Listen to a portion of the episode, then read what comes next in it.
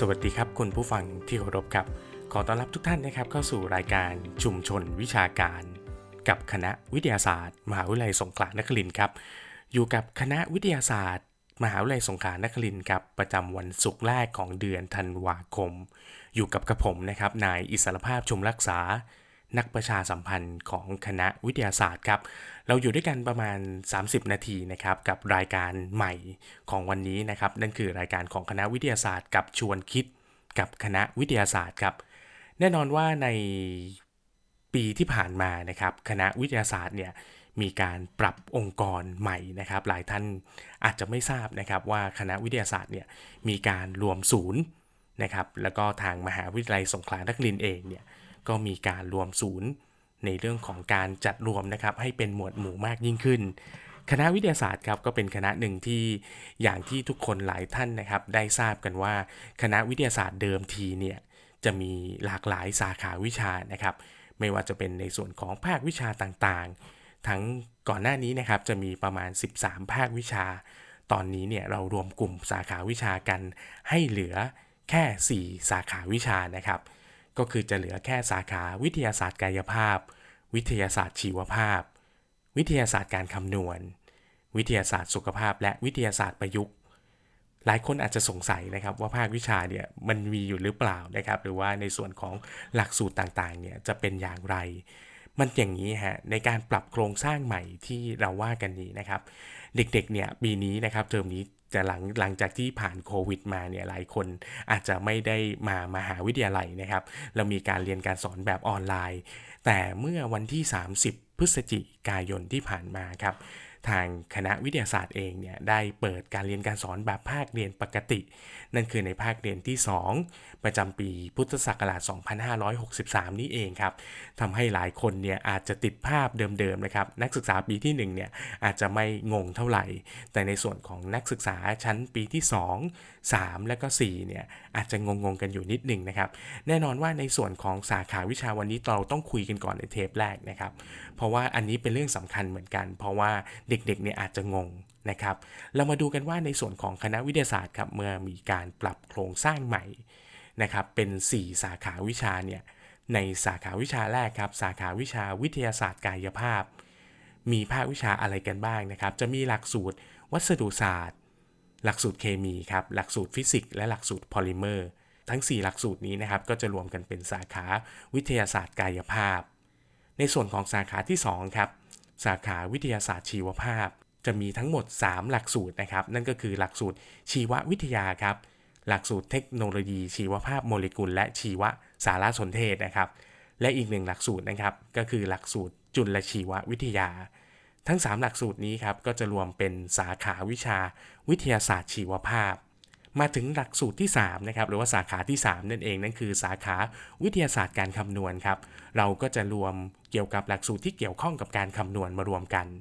นั่นก็คือหลักสูตรเทคโนโลยีสารสนเทศครับสถิติ วิทยาการคอมพิวเตอร์ คณิตศาสตร์ครับแล้วก็เทคโนโลยีสารสนเทศและการสื่อสาร อันนี้มารวมกันเป็นสาขาวิทยาศาสตร์การคำนวณนะครับและสาขาสุดท้ายที่เราได้ปรับโครงสร้างกันนะครับ ก็จะเป็นสาขาที่เกี่ยวข้องกับสุขภาพ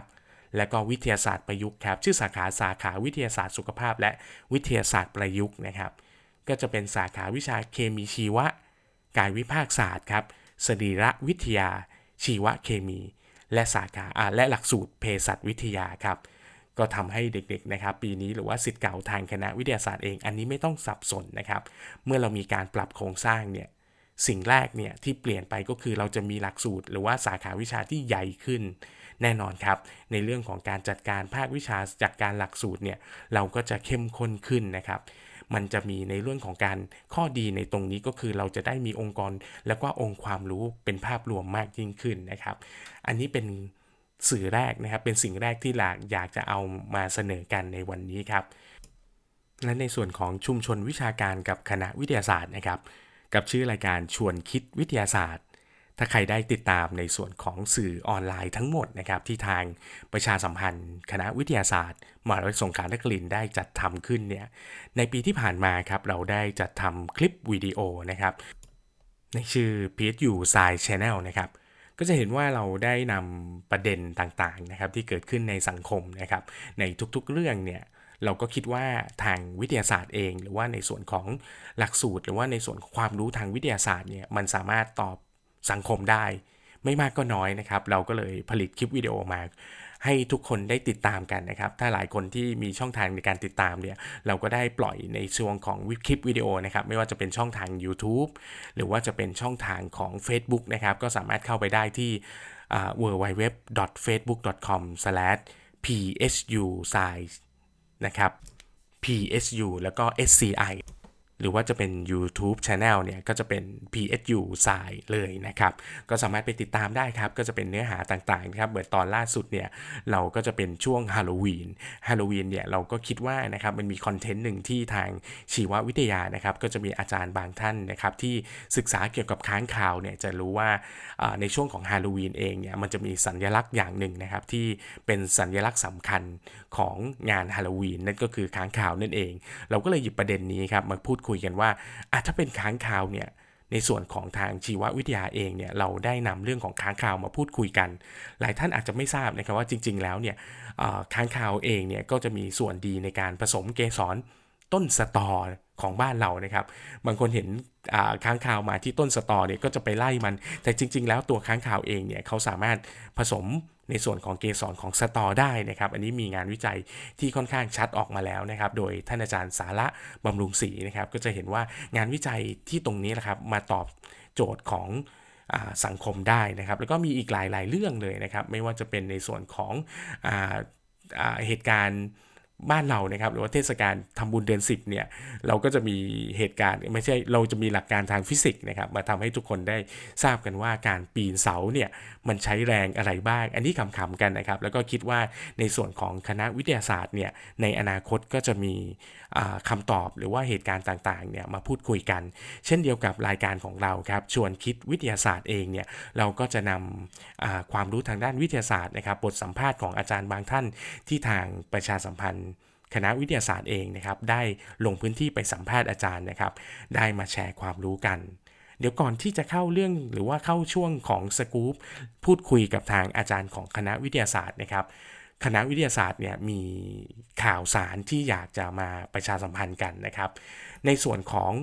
เรื่องแรกนะครับสำหรับน้องๆ หรือว่าผู้ปกครองของนักศึกษาอขอโทษครับของน้องๆนักเรียนนะครับในระดับชั้นมัธยมศึกษาตอนปลายที่เรียนเกี่ยวกับทางด้านวิทยาศาสตร์นะครับ ตอนนี้ทางคณะวิทยาศาสตร์นะครับได้เปิดในเรื่องของการทดสอบ มาตรฐานความรู้ทางวิทยาศาสตร์ และคณิตศาสตร์นะครับในชื่อของ PSET นะครับก็สามารถ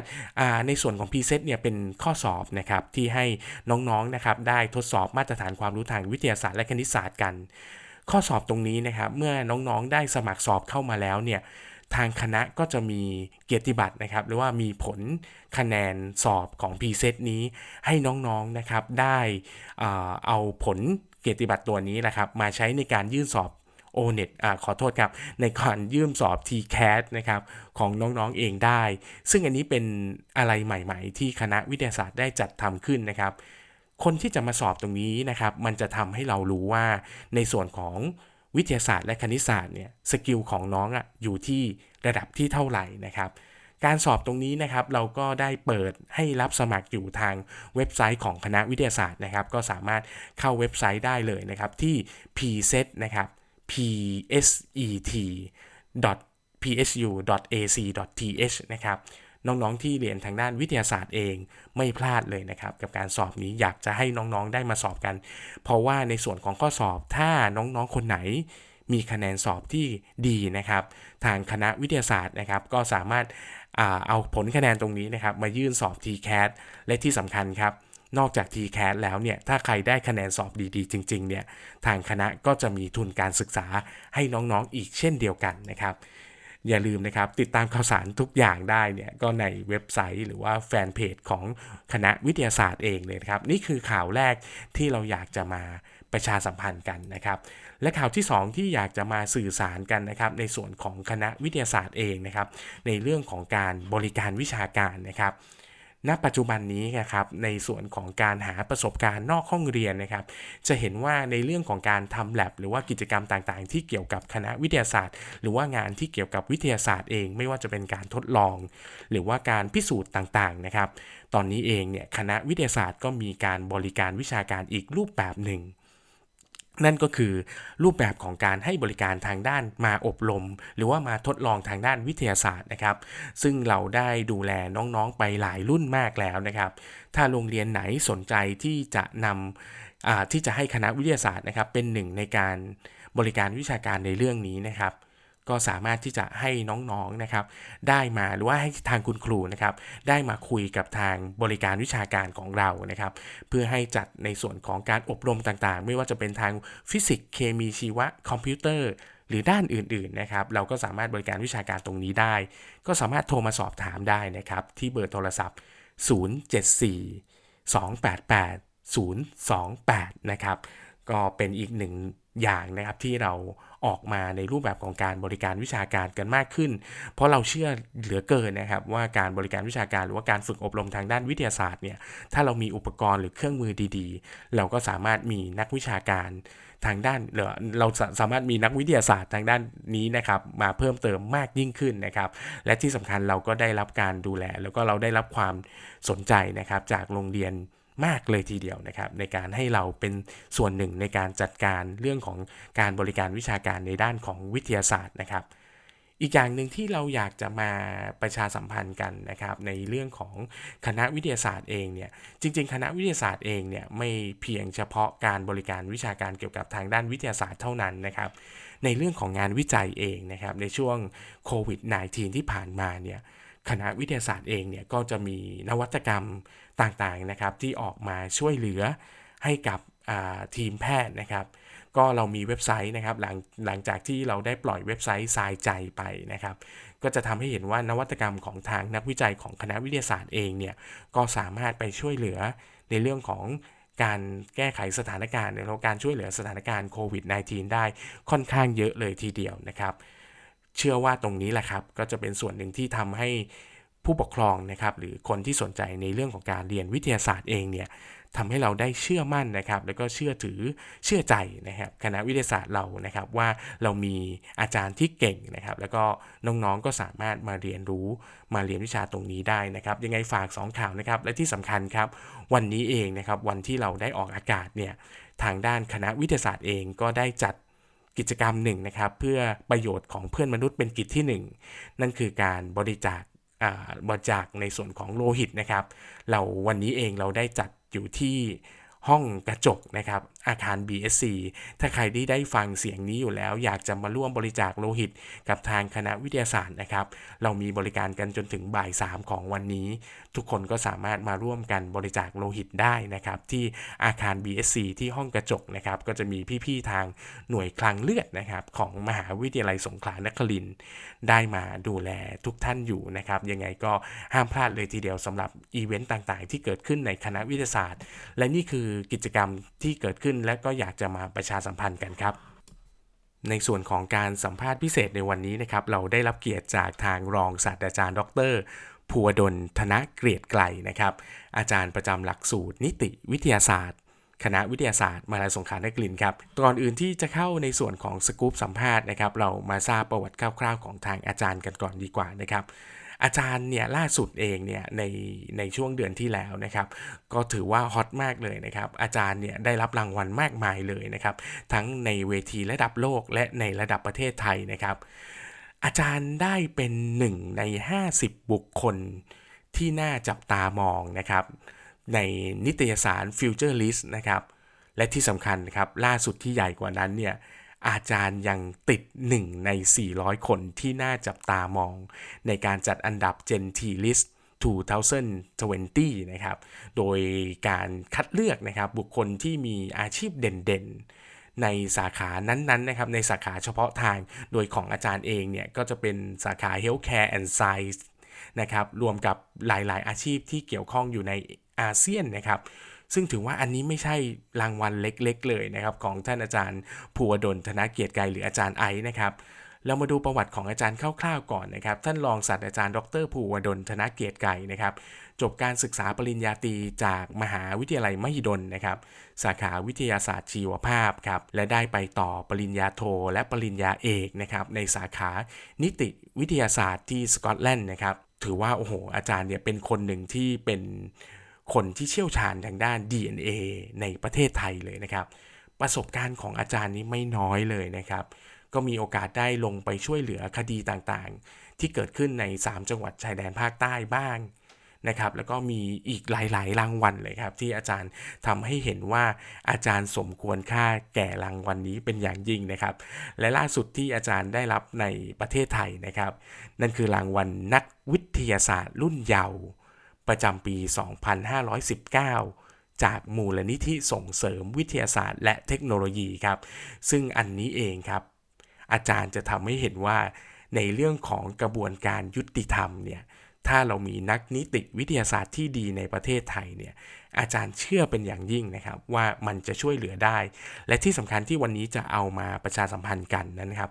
เนื่องจากว่าจากการที่ผมนะครับผมเองเนี่ยได้ทำการประชาสัมพันธ์หลักสูตรต่างๆ เองเนี่ย สาขานิติวิทยาศาสตร์หรือหลักสูตรนิติวิทยาศาสตร์ของคณะวิทยาศาสตร์ เป็นหลักสูตรหนึ่งที่ได้รับความนิยม ตั้งแต่นักเรียนนะครับในระดับมัธยมศึกษาปีที่ 6 เลย แต่น้องๆจะรู้ว่าในส่วนของหลักสูตรนิติวิทยาศาสตร์เนี่ยจะเป็นหลักสูตรป.โท ซึ่งถ้าน้องๆได้เรียนฟิสิกส์เคมีชีวะ หรือว่าอะไรอย่างเงี้ยครับก็สามารถต่อ ป.โท ในสาขานี้ได้ครับ เดี๋ยวเราจะมาสัมภาษณ์ท่านอาจารย์ภูอดลกันนะครับ ในส่วนของรางวัลนี้เอง ว่าอาจารย์ได้มาอย่างไรนะครับ เดี๋ยวจะตัดบรรยากาศนะครับไปสู่ภาคสนามกันนะครับ เพราะว่ามีเทปสัมภาษณ์อาจจะมีเสียงรบกวนหน่อยแต่ยังไง แล้วเสียงอาจารย์เสียงดังฟังชัดแน่นอนครับ เดี๋ยวไปฟังเสียงสกู๊ปของอาจารย์กันครับ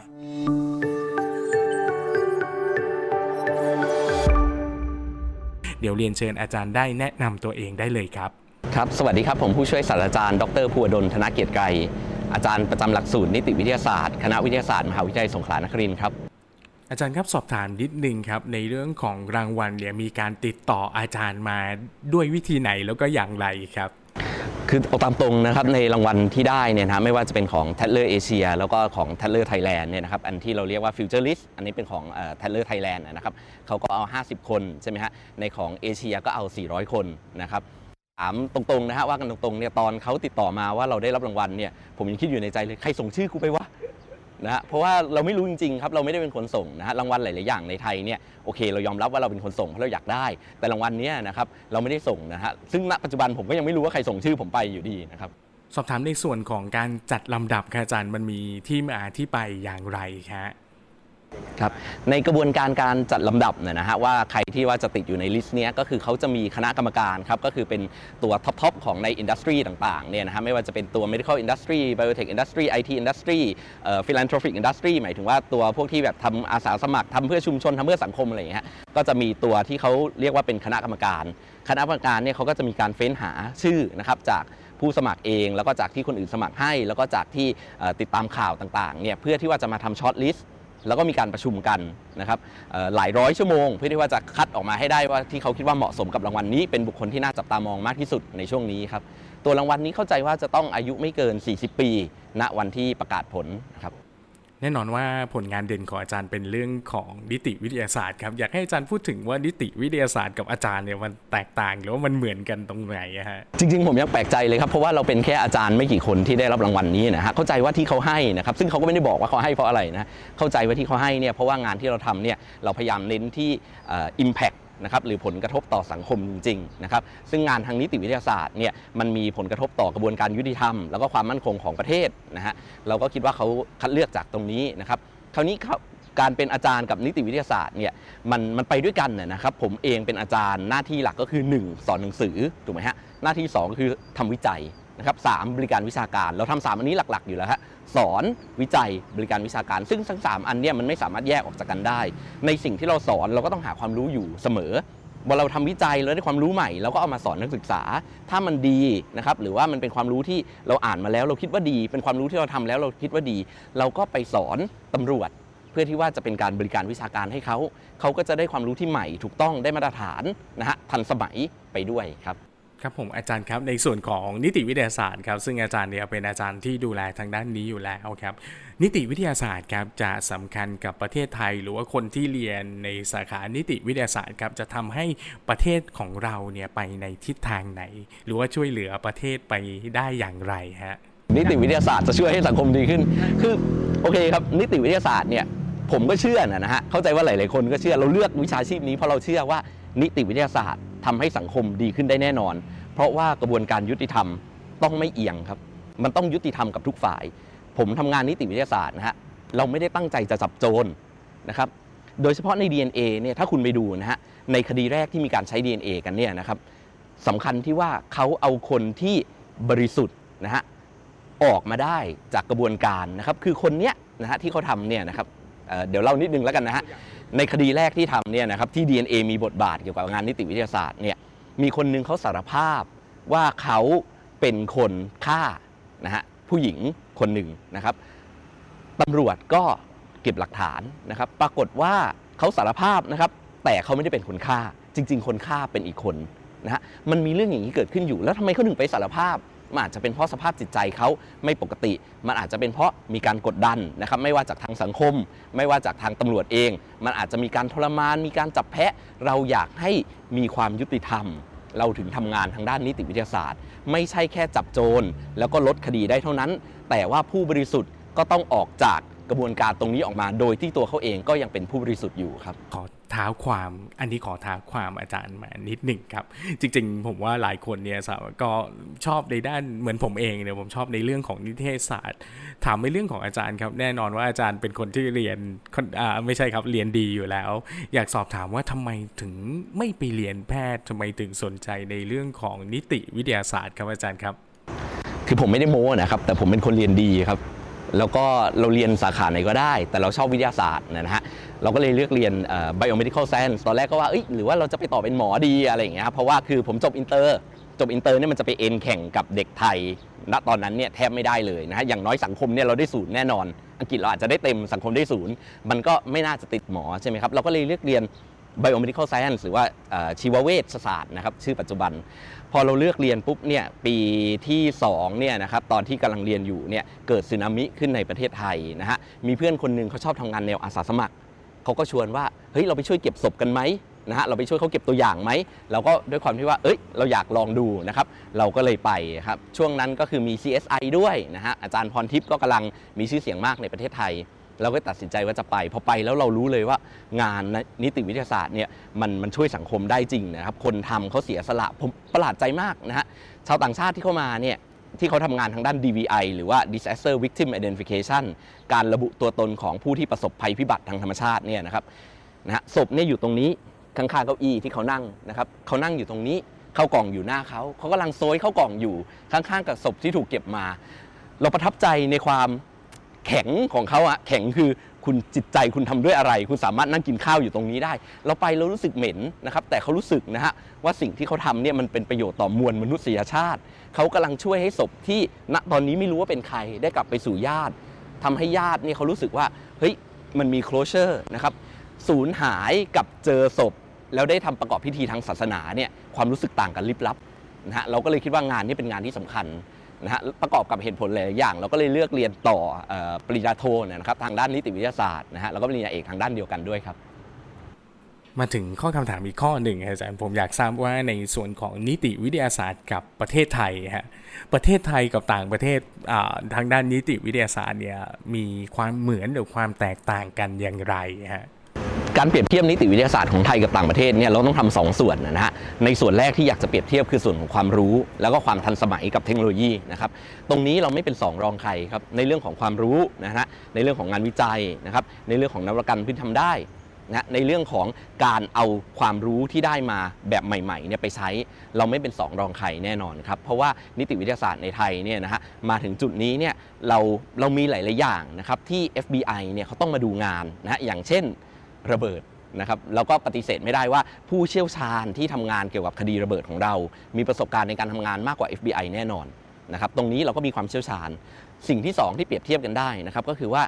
นิติวิทยาศาสตร์อยู่ตรงไหนของกระบวนการยุติธรรมของประเทศนะครับของไทยเนี่ยกระบวนการเกือบทั้งหมดนะฮะอยู่ที่ตำรวจพิสูจน์หลักฐาน ซึ่งอยู่ภายใต้สำนักงานตำรวจแห่งชาติอีกทีหนึ่งกับอีกส่วนน้อยที่อยู่ภายใต้ Ministry of Justice ตัวกระทรวงยุติธรรมนะครับ ตรงนี้เนี่ยผมเนี่ยอยากจะให้เห็นมีความเป็นวิชาชีพเนี่ยขึ้นมา เพื่อที่ว่าศักและสีและความรู้และการประกอบวิชาชีพเนี่ยมันจะได้มีมาตรฐานเดียวกัน และสุดท้ายอาจจะเปิดช่องให้เอกชนเข้ามาแข่งขันในการตรวจกระบวนการต่างๆ เนี่ยมันก็จะเกิดความยุติธรรม เท่าเทียมกัน เข้าถึงได้ถกเถียงกันได้ง่ายนะครับ อย่าลืมนะครับว่าสังคมเนี่ยนะฮะโดยเฉพาะในในกระบวนการยุติธรรมเนี่ยมันเป็นกระบวนการที่ต้องเอาหลักฐานมาถกเถียงกัน ว่าน้ำหนักของหลักฐานว่าไปในทางใด คนคนนี้เขาเป็นคนผิดจริงหรือไม่นะครับหรือว่าเขาเป็นคนที่ไม่ผิดหรือว่าเขาเป็นคนที่เกี่ยวข้อง แต่ว่าอาจจะไม่ได้ทำจนถึงขั้นนั้นนะครับ มันมีข้อกฎหมายกำหนดที่ชัดเจน ถ้าเกิดว่าเราสามารถที่ว่าจะปรับให้ได้ทุกคนมีความรู้นะครับนะฮะตำรวจทนายศาลมีความรู้และรวมทั้งบริษัทเอกชนด้วย เราก็อาจจะนำข้อเท็จจริงต่างๆนะครับและการแปลผลที่มันอาจจะต่างกันเล็กน้อย มาถกเถียงกันในชั้นศาลเพื่อที่ว่าจะได้ความจริงที่มันจริงที่สุดเท่าที่เราทำได้ขึ้นมาครับ สุดท้ายนี้ครับผมเชื่อว่าหลายท่านที่ฟังรายการอยู่ หรือว่าที่ติดตามรับฟังอยู่นะครับอยากจะส่งลูกหลานให้เรียนนิติวิทยาศาสตร์ หรือว่าใครครับที่ชอบเรียนทางด้านนิติวิทยาศาสตร์สำหรับอาจารย์เองครับมุมมองอาจารย์เด็ก ประมาณไหน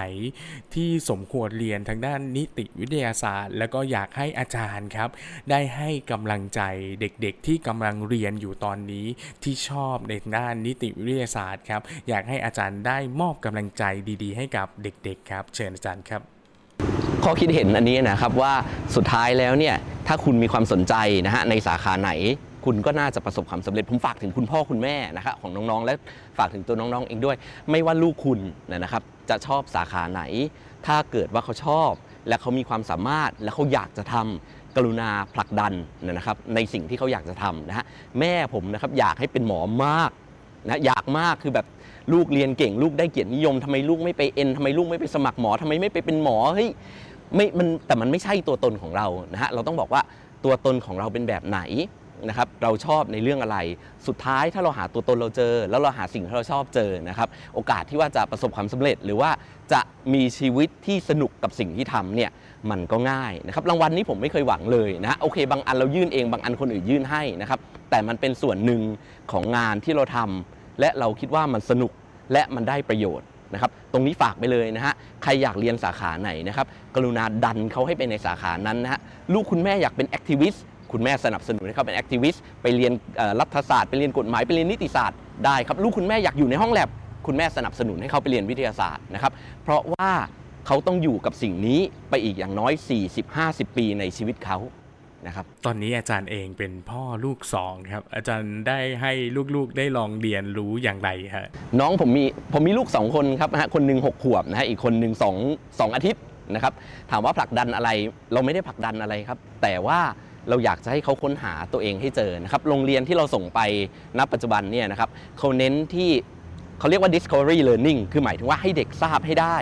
ว่าสิ่งที่เขาต้องการเนี่ยคืออะไรแล้วก็ไปสนับสนุนเขาในสิ่งนั้นนะครับ จะบอกว่าไม่เน้นวิชาการไหมมันก็อาจจะไม่ค่อยนะครับ แต่ว่าเด็กขึ้นป .1 เนี่ยเขาอ่านประโยคเขียนตอบเป็นประโยคได้ มันก็อาจจะเน้นวิชาการก็ได้แต่มันไม่ใช่จุดหลักที่เขาเน้น เขาอยากให้เด็กอ่านออกเขียนได้ เพราะเด็กจะได้ไปดูได้กับคลังข้อมูลในอินเทอร์เน็ตที่มีเยอะแยะมากมาย และเขาสอนให้เด็กสามารถประเมิน แล้วก็คิดวิเคราะห์ได้ว่าไอ้ข้อมูลที่คุณมีอยู่มากมายเนี่ยเป็นจริงเป็นเท็จ หรือเป็นจริงและเท็จนะฮะทั้งสองส่วนผสมปนเปกันอยู่ เมื่อเด็กคิดได้ เมื่อเขาคิดได้เขาก็จะได้รู้ว่าสิ่งสิ่งนั้นข้อเท็จจริงคืออะไร เขาชอบอะไร เขาอยากหาข้อมูลเพิ่มเติมตรงนี้ เขาต้องไปต่อที่ตรงไหน เราอยากให้เขาเจอในสิ่งที่ชอบครับ ถ้าเขาเจอนะฮะเราพร้อมดันเขาเต็มที่ ครับต้องขอบคุณทางรองศาสตราจารย์ ดรภูวดลธนกเกรดไกรมาก ๆ เลยนะครับอีกคิดว่าวันนี้เราได้ข้อคิดดีๆนะครับ แล้วก็เหมือนกับแรงบันดาลใจดีๆ ที่ได้รับจากอาจารย์แล้วนะครับสำหรับในวันนี้นะครับก็ต้องจบรายการชวนคิดกับคณะวิทยาศาสตร์นะครับ ผ่านวิทยุกระจายเสียงของมหาวิทยาลัยสงขลานครินในวันนี้ไปก่อนนะครับ พบกันใหม่เทปหน้ากับคณะวิทยาศาสตร์สำหรับวันนี้สวัสดีครับ